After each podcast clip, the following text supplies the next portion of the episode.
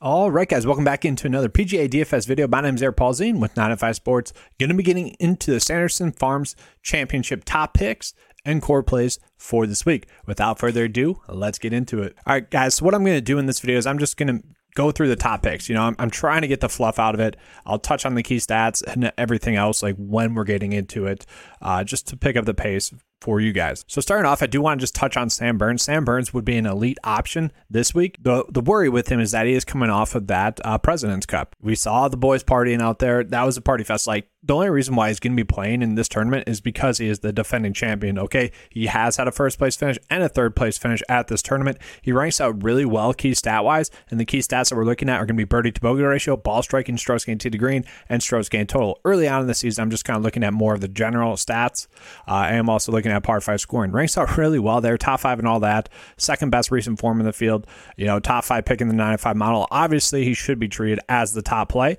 But given that President's Cup, I do worry about him. I don't think he's a must play. I do really like Sahith Theegala then just as the next best option. I do think it's priced up a little bit too much, but we can see that recent form is there. Had an eighth place finish at this tournament last year as well. Overall ranks out top five in the 905 model. Has one of the best likelihoods to make the cut as well. So if you want to kind of secure a made cut, I think Sahith Theegala would be a great option for you guys. So he's went eighth at this tournament and missed cut. Obviously that recent form is strong. Sixth, 28th, 15th, 13th, 57th. It just kind of seems like he is due for a win. But really, where I want to start this out is going to be JT Poston. JT Poston, I think, is going to be an excellent play.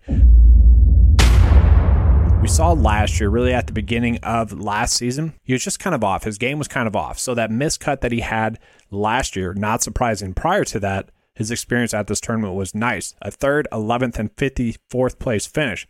That is all excellent. We look at all the key stats sixth best in birdie to bogey ratio, 14th best in ball striking, 15th best in strokes gained to the green, and third best in strokes gained total in the field over the past 10 starts. He is coming in with the fourth best recent form, third best stat in the field, top five pick in the 905 mile. I would say JT Poston is one of those plays to me that could also be a core play. Besides that missed cut here at this tournament last year, he is coming in checking all the boxes. Strong recent form, strong stat fit, strong course history. I see no real reason not to play JT Poston except for the p- price point play. Like 10.2 on DraftKings this week is a lot to pay for him. That would be the worry with him as a play. Then we got Scott Stallings, who I also would treat as a core play this week. Kind of the same results as um, JT Poston. You know, he has a missed cut. Then he went sixth place, 28th, and 39th at this tournament.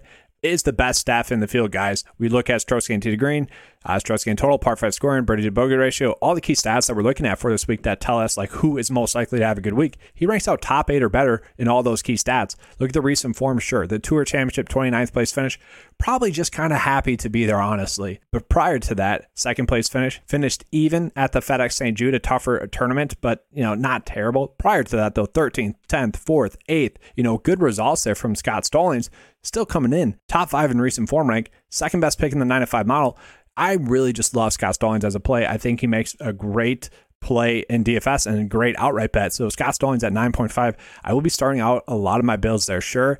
At, last year, at times, it seemed like more risk reward, but that is kind of the early season. We know that there's a lot of variance early on in the season, so I don't really care about the hit or miss nature of Scott Stallings. Another very strong play this week is actually going to be Emiliano Grillo, who on the data tag on 95 Sports, he's the only player that comes in as a core play in that sense, where we look at kind of course history, uh, recent form, stat fit, kind of combining all those where we want to see a, someone that's at least top 30 in course history with a top uh, 35 finish uh, recent form, you know, at least top 30 ranking out recent form wise, three straight made cuts with at least a top 30 finish, and then also a top 30 uh, stat fit. He's the only one that feels that's checking all those boxes. So 9.2 is kind of ugly to pay up for Emiliano Grillo at his price point, but Emiliano Grillo does make a lot, a lot of sense. We look at that recent form, great. You know, we love that. Top 25 place finish at the Fortinet Championship. Love that. BMW Championship 19th. Uh, FedEx St. Jude 31st. Uh, second place finish at the 3M Open. Didn't really expect him to do much at the Open Championship. Still almost made the cut. You know, one bad round there. And if we go back further, John Deere Classic, second place finish, like he had been showing some consistency there. So I don't hate Emiliano Grillo as a play. Actually, he makes a lot of sense as a play. Look at his course history. He's finished 39th, 35th, 39th. Great stuff there.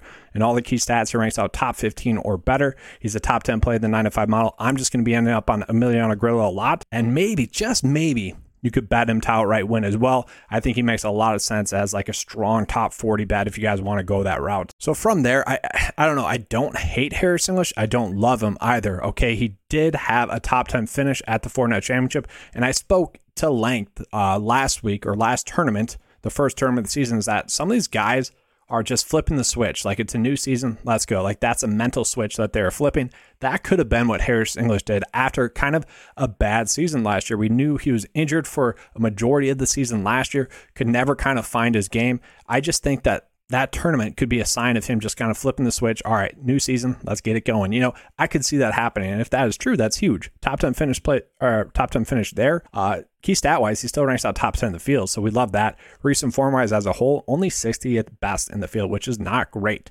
Course history wise is great, though. Top 10 in the field. He's finished 6th, 39 at this tournament over the past four years, so he could be a strong play for you as well. But the player that I like the most is actually going to be Taylor Moore, who recent form, I guess, could be a little bit better. Uh, 36th, 44th, 31st, uh, 5th, 6th, uh, 65th. Like he has been making a ton of cuts. Nine straight make cuts in a row. That is obviously what we like about Taylor Moore. He t- played this tournament last year as well with a top 20 finish, finishing 17th there. Key stat wise, top 10 staff in the field. You know, there's no real worries with his stat fit, but there's no real strengths except for birdie to bogey ratio where he ranks out top five in the field. So we do like that like I said, has made a ton of cuts in a row, so it's no surprise that he ranks out top 10 uh, recent form wise, and he's top 12 pick in the 95 mile this week at 8.5, it does make a lot of sense to uh, play Taylor Moore this week. And I kind of treat him as a core play as well because just at this price point, it's a play that makes a lot of sense. And obviously, no pick is going to be sexy this week. Uh, so Taylor Moore is just kind of one of those players I just keep ending up on this week. Aaron Rai to me is is kind of an interesting play just in this field. So he did go off and play well at the Italian Open not too long ago. Okay, two weeks ago, had a fifth place finish there kind of just mixed results as a whole. We, we've seen that. We, we saw him be in contention a little bit last year.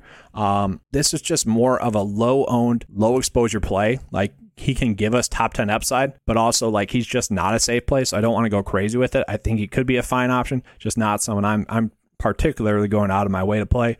Another play that's okay is going to be Justin Suh, who really just sucked last week at the Fortinet Championship. That was coming off of a win at the Korn Ferry Tour Championship. We know we typically don't like to play golfers coming in off of a victory, and maybe that was just it. You know, first PGA Tour event of the season after winning the Korn Ferry Tour Championship. He was the best player on the Korn Ferry Tour last year. Uh, you look at Taylor Moore, who went off, not Taylor Moore, Taylor Montgomery, who went off and had a great event in his first event of the season. He is priced up a lot. Who's to say that can't flip flop? You know, that could easily flip flop both uh, like the top players on the Korn Ferry Tour. Obviously, Justin Suh had a great season on the Korn Ferry Tour. It wouldn't be too shocking to see him bounce back this week. I do really like Justin Lower here, who, you know, not really a sexy play, doesn't have any course history here, but does have strong recent form. Now, partially due to the Corn Ferry Tour, but we look at his past starts fourth at the Fortinet Championship. That was strong.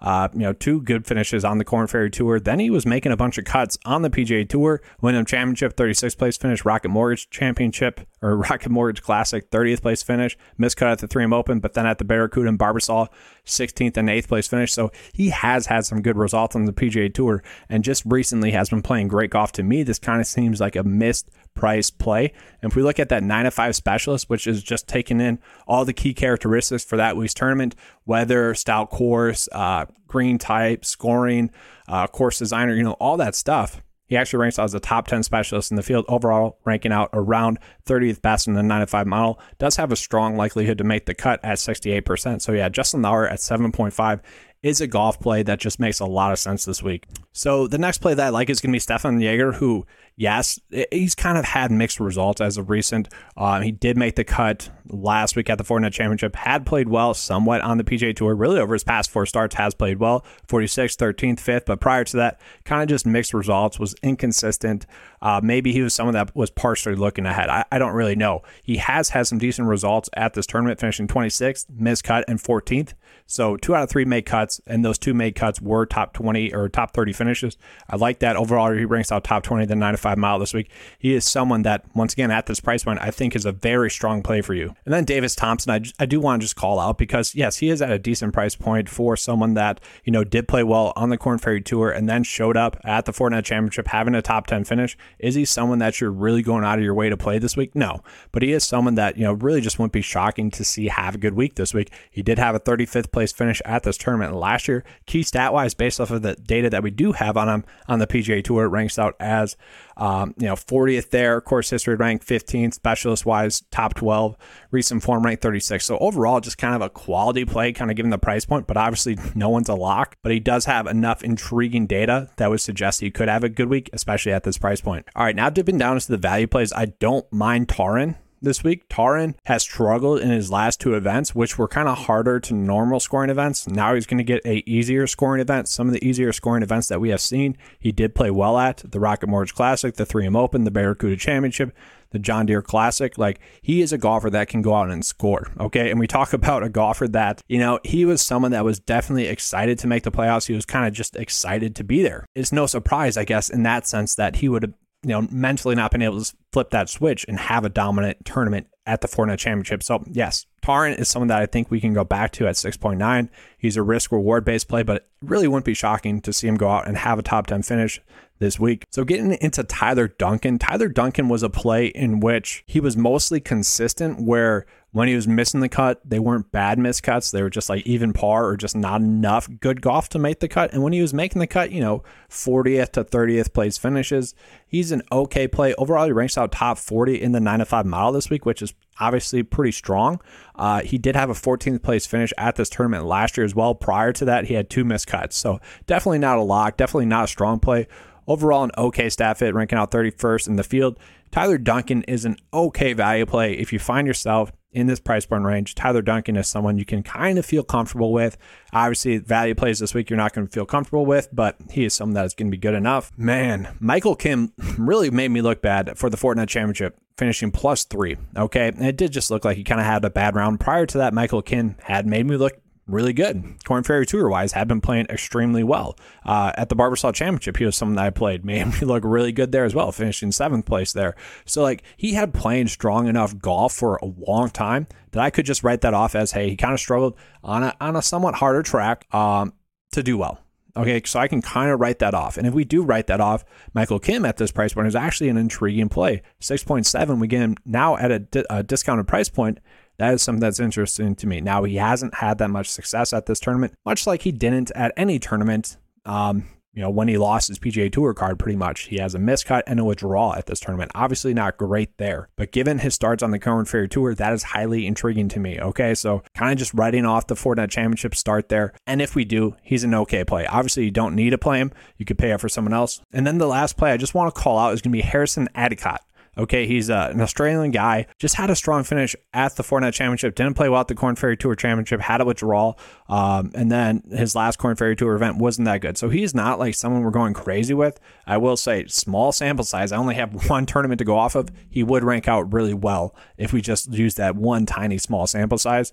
Uh, he would be a strong staff, and strong specialist. Uh, let's not go crazy with it, but you know, at six 0.5 to get a guy that did make a 12th place finish at his first start in the PGA Tour, that's okay. I'm not going to go crazy with it. Like I said, it's just another value play you could possibly play. And then just for the sake of this video, let's try to finish off this build as like a first look build. So honestly, I, I don't hate Gary Woodland. Wyndham Clark should be able to make the cut, but I'm going to go with Aaron Rai for now or Justin Suh. Let's put Justin Suh on that just for now. An okay first look build. Obviously, this is something that would change throughout the week. I'm not going to like go crazy with this lineup just yet, but just kind of giving you a look at what I am seeing thus far. All right, that's all I have for you guys for this video. Do want to give a quick thank you to our sponsor, uh, Sports Battle App. Sports Battle App is a prop based uh, daily fantasy sports site. You know, there's some other ones out there that I particularly have not enjoyed using. This one is one that I have enjoyed using. It's fun, easy to use. Just pick the over and under for a golfer. Uh, this week, if you want to bet like birdies over and under a certain amount, you can do that. If you guys use the promo code 9 and then spell out TO5,